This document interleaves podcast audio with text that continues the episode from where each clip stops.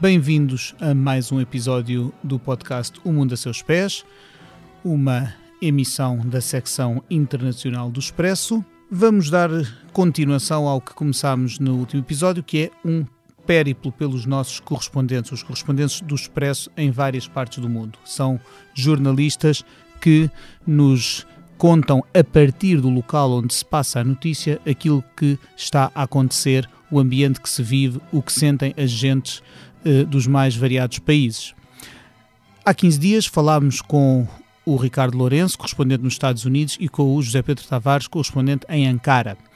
Esta semana convido a partir comigo para outras latitudes. Vamos até França, onde o nosso correspondente é o Daniel Ribeiro, e até ao Brasil, a São Paulo, com a Maria da Paz Trefo. Uh, começando, aliás, por São Paulo, uh, Maria da Paz, eh, com quem conversei na manhã desta segunda-feira, 25 de maio, eh, deu-nos um retrato de um país que se sente em perpétua vertigem à beira do abismo. Além da gravíssima crise de saúde pública que a pandemia está a causar, soma-se uma crise económica já, uh, que já se afirma e que promete ser bastante mais uh, violenta nos próximos uh, meses, tendo em conta, por exemplo, o elevado número de pessoas no Brasil que vive de trabalhos na economia informal. Por outro lado, a crise eh, política também é evidente, com um governo que se desfaz perante os nossos olhos, com ministros atrás de ministros a demitir-se, o presidente Jair Bolsonaro cada vez mais desacreditado e rumores de deposição ou de golpe militar uh, à espreita a cada semana. Foi uh, sobre isto uh, e sobre a sua vivência pessoal desta pandemia que conversei com a Maria da Paz, numa conversa que vos convido agora a ouvir.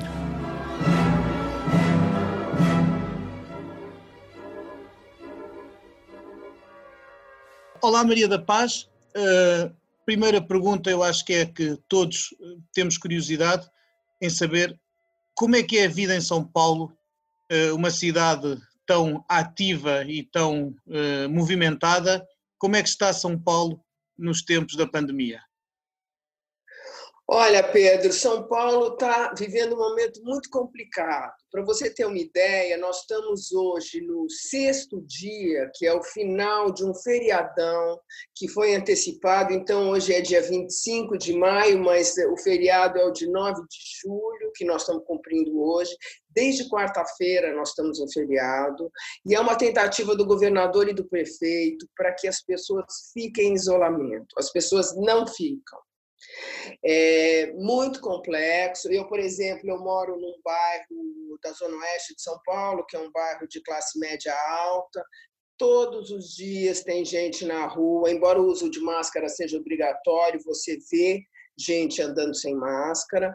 Você, no supermercado você não entra sem máscara porque está escrito na porta e as pessoas avisam que não pode entrar mas há uma dificuldade muito grande para que as pessoas entendam a gravidade da doença, embora a gente, a essa altura do campeonato, já tenha mais de 22.600 mortes, acho que 700 hoje.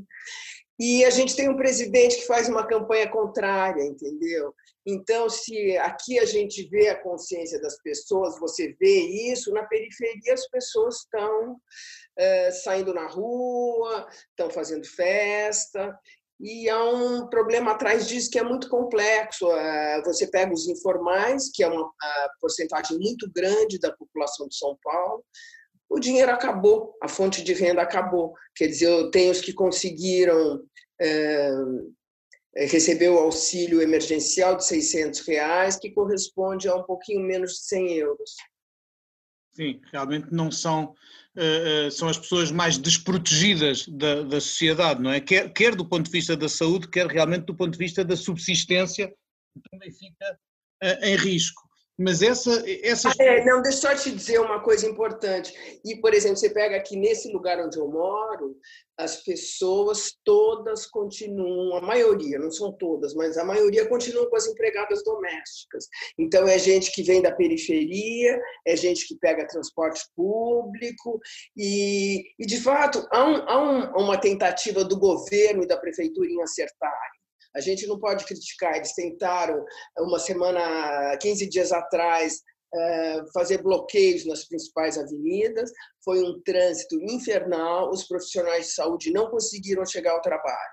No dia seguinte, eles mudaram, eles instituíram um rodízio dia sim, dia não, os automóveis poderiam sair dia sim, dia não, perceberam que não adiantava nada, voltaram atrás, e daí agora estamos nesse feriadão, entendeu?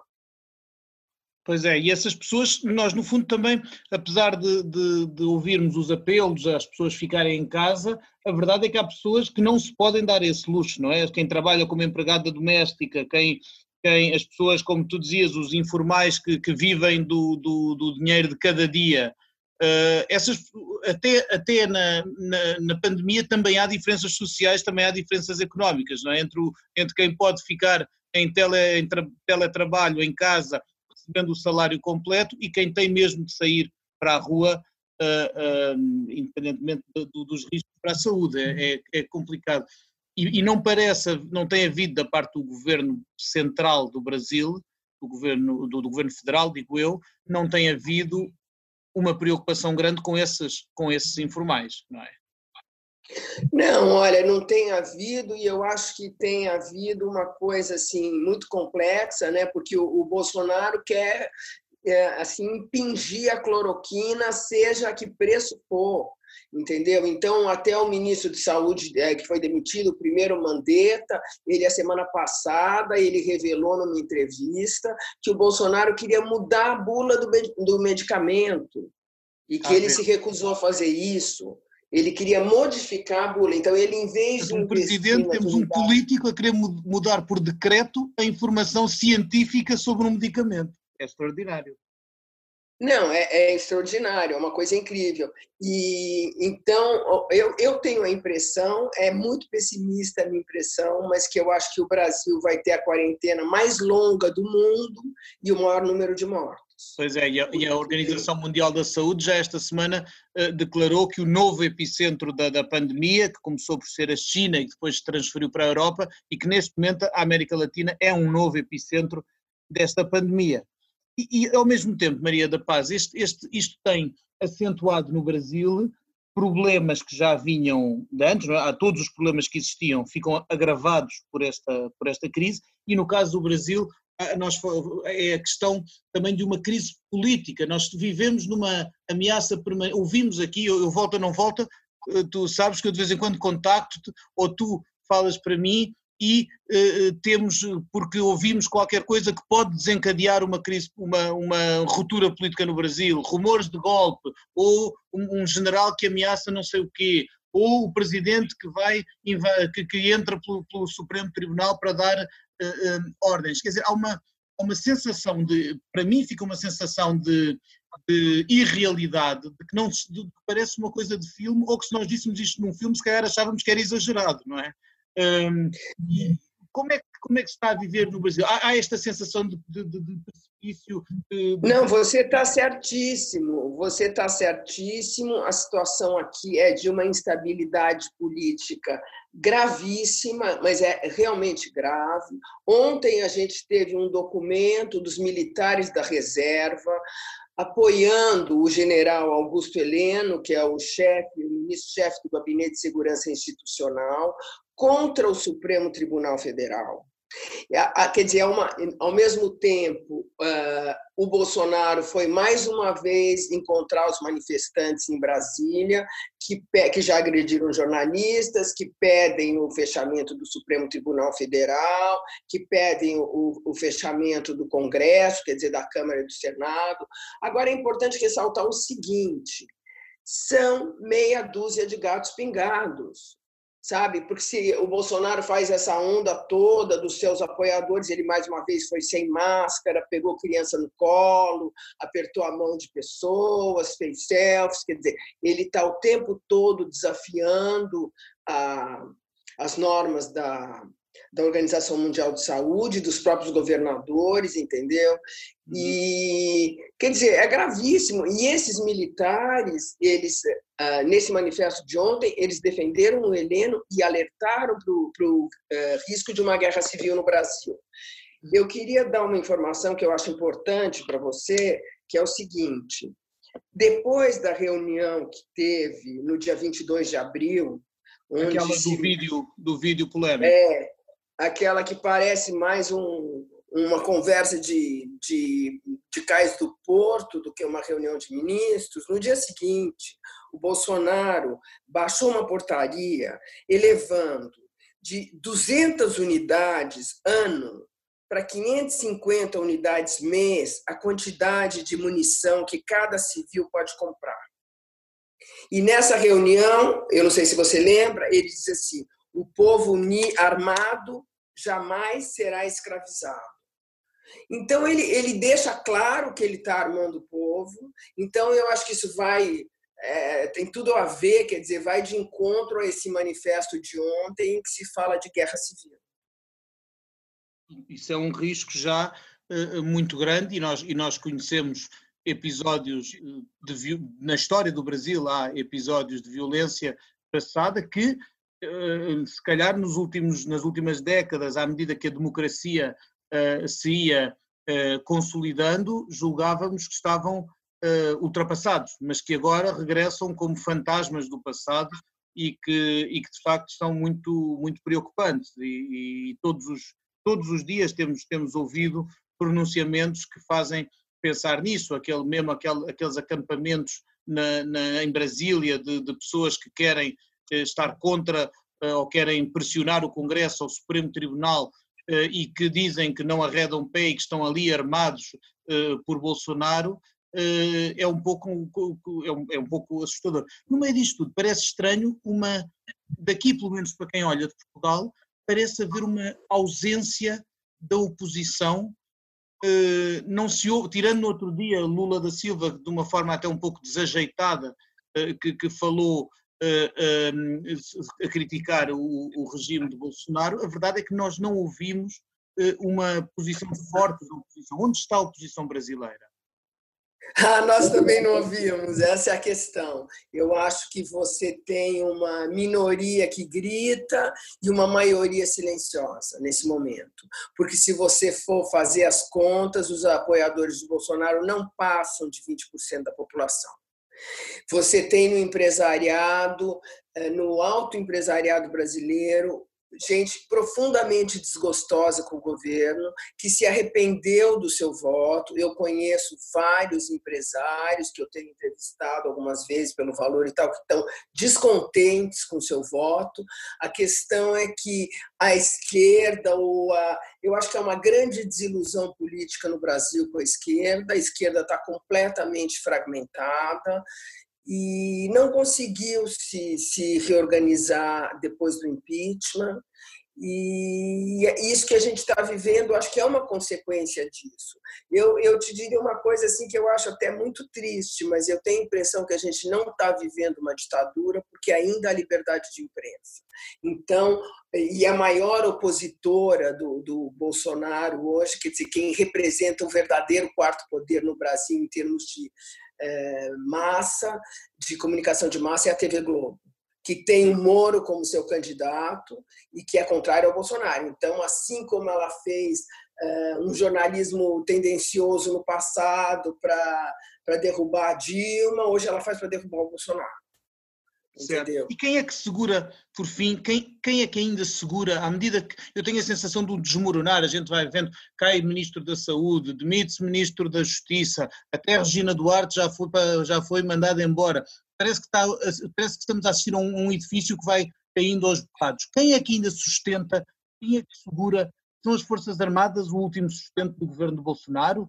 Ou... São, são, eu acho que sim. Eu acho que sim, as pessoas têm dito, e eu, ah, sei lá, há vários meses eu tenho até tido essa discussão com colegas, e as pessoas dizem: poxa, no Brasil, quem sempre mantém as pessoas no poder é a elite. A elite já não está mais com o Bolsonaro. Por que, que ele está aí? Ele está aí porque ele tem o apoio dos militares. Se ele não tivesse, ele não saía na rua abraçando as pessoas, não estaria receitando a cloroquina, não estaria fazendo os desmandos que ele faz nos governadores, e você vê, ele é um, ele é um subalterno do Trump, e ontem o, o, Trump proibiu a entrada de qualquer brasileiro nos Estados Unidos e de qualquer estrangeiro que tenha passado pelo Brasil. Então a gente tem a gente já tem esse tipo de realidade, né? Agora, um, um fato é que ele loteou, ele loteou o Ministério da Saúde com militares, loteou, entendeu? É, esse ministro que caiu a semana passada e foi substituído por um um, interinamente por um militar, ele colocou nove militares em cargo, sem nenhuma, nenhuma, nenhum conhecimento técnico, nenhuma aptidão para o cargo. Sim, realmente mostra que, que há uma, uma vontade, de facto, de montar uma barreira armada eh, contra o que der e vier. Maria, o nosso tempo está no fim, eh, mas há uma pergunta que eu faço a todos os participantes neste podcast, que é o seguinte: se neste momento pudesses viajar para qualquer parte do mundo, se não tivéssemos as limitações e, a, e o Covid a impedir-nos de viajar, para que sítio do mundo gostavas de viajar neste momento uh, e porquê? Ah, talvez para Portugal. Pode até ser, ou para a França, que está saindo da pandemia. Para quem está saindo, né? Eu tenho um irmão que chegou aí ontem, anteontem, e ele me falou, tá sol, aqui também tá sol, tá um dia maravilhoso, mas ele falou, tá sol, as pessoas estão na rua, a cidade está abrindo, e aqui em São Paulo, quarta-feira, vai se decidir se vai acontecer um lockdown.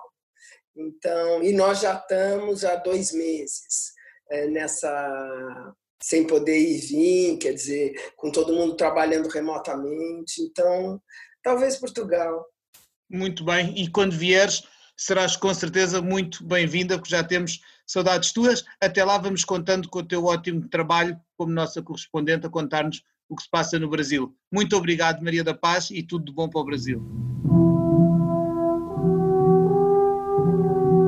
Do Brasil, eh, partimos para um destino mais próximo, em Paris que o Daniel Ribeiro é correspondente do Expresso há muitos anos, eh, mas quis o destino que a viagem final fosse para bastante mais perto. É que, por uh, uh, razões que ele explicará na conversa que hoje tivemos, um, o Daniel está temporariamente em Portugal. Veio uh, recentemente, esteve ele próprio também de fazer a sua quarentena autoimposta e aguarda o momento de poder voltar à França. França, país de que falámos muito o ano passado no Expresso a propósito das cíclicas manifestações do movimento dos coletes amarelos, os gilets jaunes que puseram França a ferro e fogo. Uh, mas se, essa, se esse parecia um desafio grande ao presidente Emmanuel Macron, o atual uh, desafio é bastante maior e mais arriscado, como nos explicou o, Daniel na conversa que tivemos uh, e que vamos ouvir em seguida. Olá Daniel, estás, está, estamos, hoje é, hoje é segunda-feira, dia 25 de maio, e, e, neste momento tu já estás em Portugal há algum tempo, mas eu sei que a tua vinda tua e com a tua mulher de, de Paris foi algo eh, dramático e motivada por acontecimentos dramáticos que têm que ver com esta pandemia. Queres uh, contar-nos um pouco como é que isso se passou? Sim, foi sobretudo sob grande tensão, é que foi quase um milagre. É caso para dizer que escapamos, eu e ela, eu e a Mieco, entre as gotas, sobretudo a minha mulher que cantou no piano bar cabaré eh, que se chama Outro Amaie, até ao dia em que a, o cabaré foi fechado, a 14 de março. Nessa altura já havia alguns músicos e empregados doentes, mas ainda não se pensava no Covid-19 nem no coronavírus. Pensava-se sim que era uma simples gripe. Eh, só várias semanas depois é que aconteceram as duas mortes, a do patrão, Jacques Bonny, que é o fundador da casa, e Eric Cousteau, que era um dos mais antigos seguranças eh, do local. Mais sete ou oito trabalhadores e músicos, como o Toninho do Carmo, um conhecido guitarrista brasileiro que foi uma espécie de maestro de Jorge Moustaki, uma grande figura da música francesa. Lembro-me bem dele, dele, dele, dele tocar com, com, em concertos do, do, do Moustaki. Acho que é um, Exatamente. É um artista, Moustaki é um músico que já não é de uma, já é de uma geração um bocadinho anterior à minha, mas ainda, vi, ainda ouvi atuar ao vivo em, em, em Lisboa já com alguma idade e, e lembro-me, e tenho vários discos dele em que me lembro precisamente do Toninho do Carmo ser um dos seus instrumentistas. O Toninho do Carmo e até a mulher que é portuguesa, a Teresa, eh, também, eh, também fazia coro, participava nos coros com Mustaki. Pois o Toninho também ficou doente, mas curou-se em casa. Aliás, a maioria dos doentes eh, deste cabaré curaram-se em casa. Só dois foram internados e ambos morreram no hospital. Depois disso, e mesmo antes das mortes, fizeram exames a diversas pessoas, exames muito rápidos, eh, nada aprofundados, e nós fomos autorizados a viajar para Portugal ainda antes de serem conhecidas as mortes das duas pessoas. Eh, não tínhamos sintomas, eh, voltámos a ser examinados rapidamente, tanto no aeroporto de Paris como em Portugal. Eh, ficámos em quarentena rigorosa, voluntária, numa pequena casa isolada em Alfarim, uma pequena casa de dois pisos e um pequenino jardim na zona de Zimbra durante 50 dias. Foi daí que eu enviei alguns trabalhos, aliás, para o Expresso. Agora está tudo bem.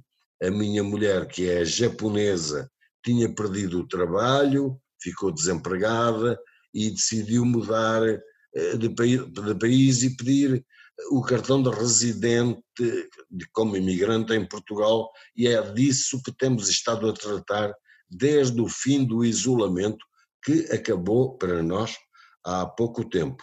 Tudo isto, o fecho do Troamaie, que é um piano bar cabaré muito conhecido em Paris, é na zona da Notre-Dame, até é conhecido por portugueses, era frequentado, aliás, por exemplo, por Jorge Palma e até por colegas nossos, jornalistas como Henrique Monteiro, Nicolau Santos, Joaquim Vieira, o, o livreiro José Pinho, da Ler Devagar. Eh, eh, aconteceu tudo isto, aconteceu na véspera da primeira volta das eleições autárquicas. Exatamente, aquelas eleições que até foram um pouco controversas, ter-se manter, foi controverso ter-se mantido a data das eleições quando já Isso. havia alguma noção de perigo, não é?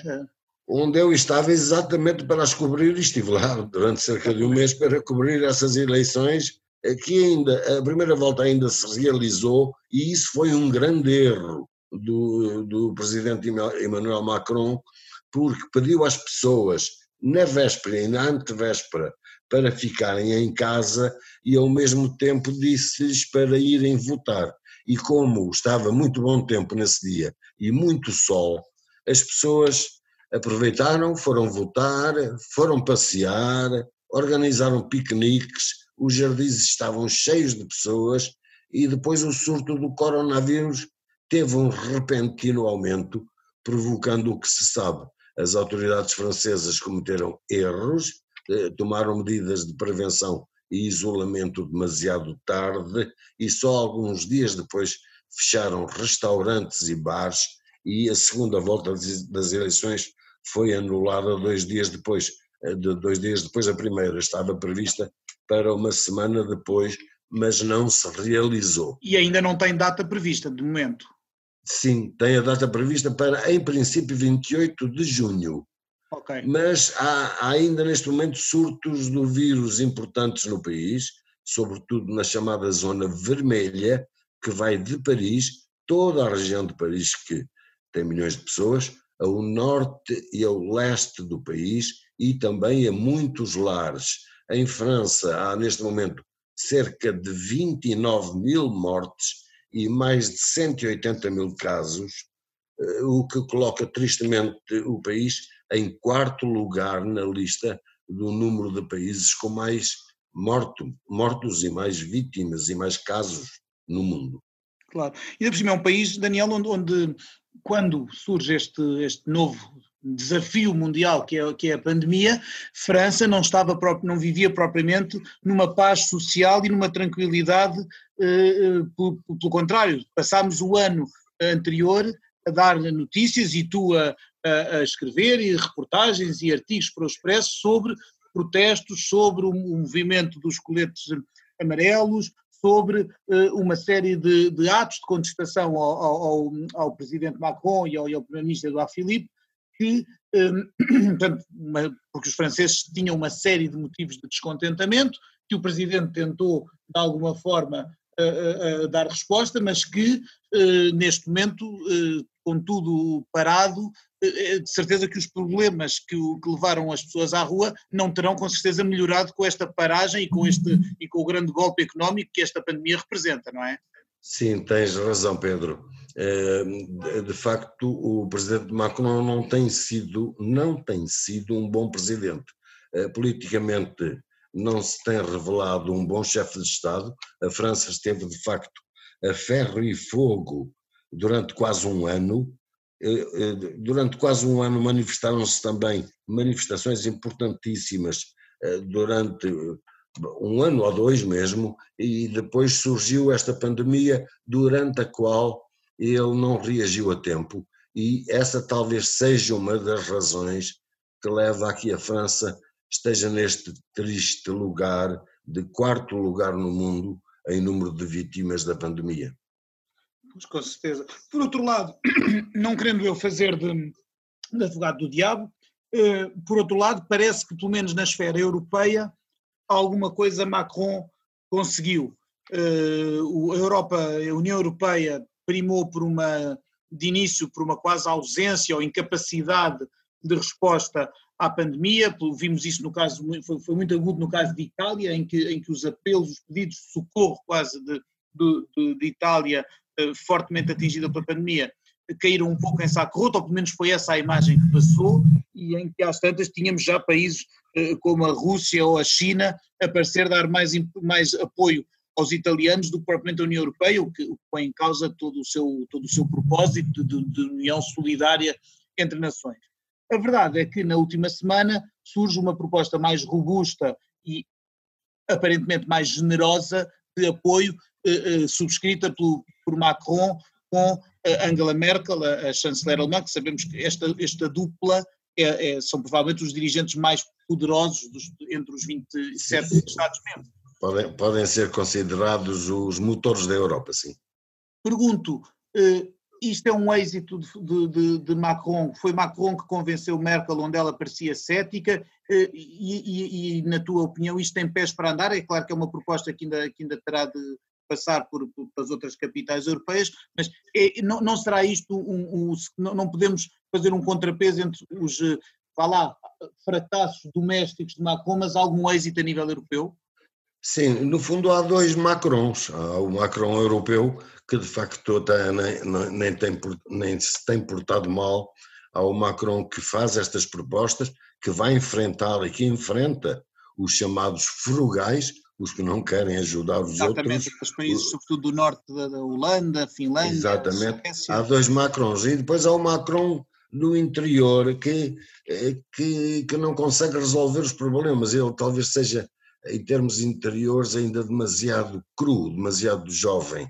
Ehm, é, mesmo dentro da política interna francesa, verificaram-se dissidências eh, no seu partido. Hoje ele só tem maioria com o apoio dos deputados centristas do MoDem, eh, do antigo candidato presidencial François Bayrou, eh, cujo grupo tem 46 deputados. O LAREM, o partido de Macron, tem agora 288 parlamentares, menos um do que a maioria absoluta. Ele que tinha ganho as eleições há, há, há, três anos com uma maioria esmagadora, não é? Que entretanto foi desbaratando aos poucos essa maioria. E é isso mesmo, ele em termos internos tem, tem tido graves problemas, porque ele foi, ele ganhou as eleições e chegou a ter 314 deputados. Neste momento. Era uma maioria 200, esmagadora tem 288 apenas e falta-lhe um para ter a maioria absoluta.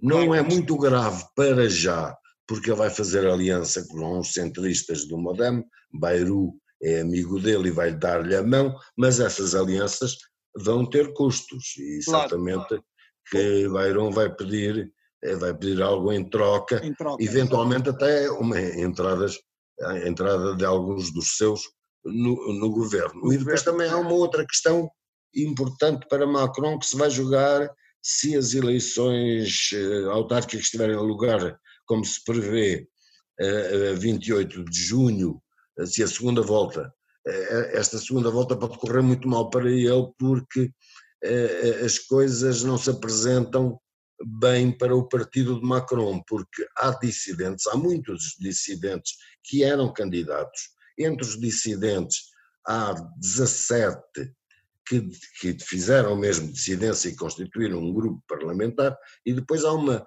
mais uns 20 que estão a torcer o nariz, isto é, não apoiam os candidatos oficiais do partido, enfim. Portanto, eh, pode correr muito mal a Macron a segunda volta das, das autárquicas e, e, e que, que, que, porque há muitos deputados que podem não apoiar os candidatos oficiais do partido macronista e, por exemplo, em Paris é praticamente certo que a presidente socialista Anne Hidalgo, perante as divisões enormes e os problemas enormes da candidata do partido de Macron, é, é, é praticamente certo que Anne Hidalgo vai vencer na segunda volta folgadamente é, é, esta, é, estas eleições. Pode, pode, não pode haver, neste momento não se considera que possa haver qualquer surpresa e qualquer surpresa, e até porque também Macron pode vir a deparar com novos movimentos contestatários que se começam a desenhar mesmo. Claro, eu ia te perguntar por isso, ia te perguntar pelos movimentos de contestação, alguns que são movimentos uh, de mais uh, movimentos sociais e, e, como, como, como o caso do, do, dos Gilets jaunes, dos coletes amarelos, mas por outro lado também te ia perguntar pelo papel da oposição. Como é, nós, nós temos aqui na, na, temos um contraste, por exemplo, aqui na Península Ibérica entre o Portugal, onde apesar de tudo o, o chefe do, do maior partido da oposição, Rui Rio, adotou uma, uma, uma, atitude de colaboração com o governo, dizendo que não seria patriótico atacar o governo nesta altura, faz as suas críticas, mas moderadas e, e sem, sem, digamos, sem cair no ataque político, enquanto que, por outro lado, temos, por exemplo, Espanha, que está a ferro e fogo e onde a, a direita mais dura do PP e do Vox faz uma guerra sem quartel ao, ao, ao, governo de esquerda. O que é que acontece em França? Onde é que partidos do, do, das pontas do espectro político, como o La, à esquerda o La France Insoumise do, do, do Mélenchon e depois à direita, eh, na extrema direita, aquela que foi a grande adversária de Macron, que é, é Marine Le Pen, com o seu eh, Rassemblement Nacional, como é que esses partidos estão a, a, a agir, a reagir às, às, às políticas do governo? Que, que, atitude é que estão a adotar perante a, esta crise? Neste momento, aqui em França não há tréguas. Há, há combate, os partidos estão a combater Macron. Há apenas que, digamos, uma, uma, uma certa calma, uma certa para não, para não agudizar as coisas eh, por enquanto, porque eh, ninguém quer capitalizar a desgraça dos números de mortos que são elevadíssimos devido ao estado de calamidade. Para te dar um exemplo, apenas Le Pen Marine Le Pen, a líder da extrema-direita, apenas ela pediu a demissão do governo e eleições antecipadas depois, de, depois de, do, do partido de Macron ter perdido a maioria por um deputado, o que, o que não deixa de ser um pouco caricato. De resto, tem havido de facto uma forte oposição. O, a estratégia do governo para, para combater a pandemia tem sido muito criticada eh, pelos republicanos, pela France Insoumise, da, da, da extrema-esquerda, eh, portanto tem sido muito criticado por todos os setores e não é de excluir que isto tudo venha a ter consequências. E também porque começa a haver sinais de que poderá haver um movimento forte de contestação por aumentos salariais, designadamente na saúde, que são cujo setor está na linha da frente eh, na luta contra, contra a pandemia e, e, tudo isto pode ser complicado porque em França, como sabes, as manifestações nunca são iguais às de Portugal, nunca há apenas balões e apitos, há sempre também um bocadinho de foguetes e, fo e foguetões. Sim, é verdade. Tu deste bem conta, quando foi dos coletes amarelos, de como houve, eh, de facto, pessoas a perder eh, mãos, olhos ou até a vida eh, durante, essas, durante esses protestos. Daniel, que estaremos com certeza ao longo dos próximos meses atentos ao que se passe em, em França e contando com a tua, obviamente sempre com os teus com os teus trabalhos. Resta-me, o nosso tempo está a acabar, mas há uma, há uma pergunta que eu faço sempre a todos os convidados deste podcast e que te passo agora a ti. Se pudesses ir para qualquer parte do mundo, que é como quem diz, se não estivéssemos com os movimentos e as viagens fortemente limitadas, para que sítio gostavas de ir agora e porquê?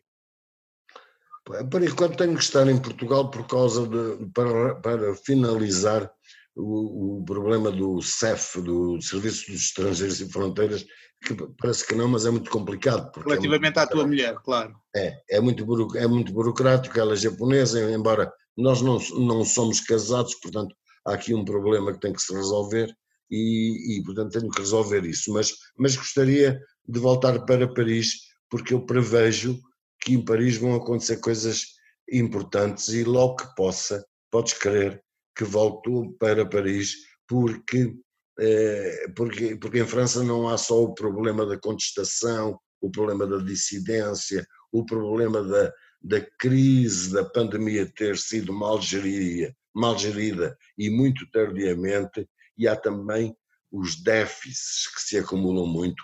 A França está em recessão e isto vai dar um problema enorme porque vai haver muitos setores a pedir ajuda e vai haver uma pobreza em França, como talvez já muita gente não se lembre de que alguma vez tenha visto uma pobreza tamanha em França. Sim, senhor, e é, e é contigo em, em França e a, e a contar-nos o que lá se passa que os nossos leitores seguramente também querem contar. Muito obrigado, Daniel. Um abraço. Obrigado, meu Pedro. E é com uh, estes ecos brasileiros e franceses que uh, o tempo deste podcast se esgota. Uh, Resta-me agradecer aos convidados, a Maria da Paz Trefou em São Paulo, o Daniel Ribeiro, agora em Portugal, habitualmente em Paris. E também agradeço ao Ruben Tiago Pereira, a quem coube a edição técnica deste episódio do Mundo a Seus Pés. Assim que esteve desse lado a ouvir-nos, agradeço também com a promessa de voltar dentro de duas semanas com mais correspondentes, outras paragens neste podcast no seu Expresso de Sempre.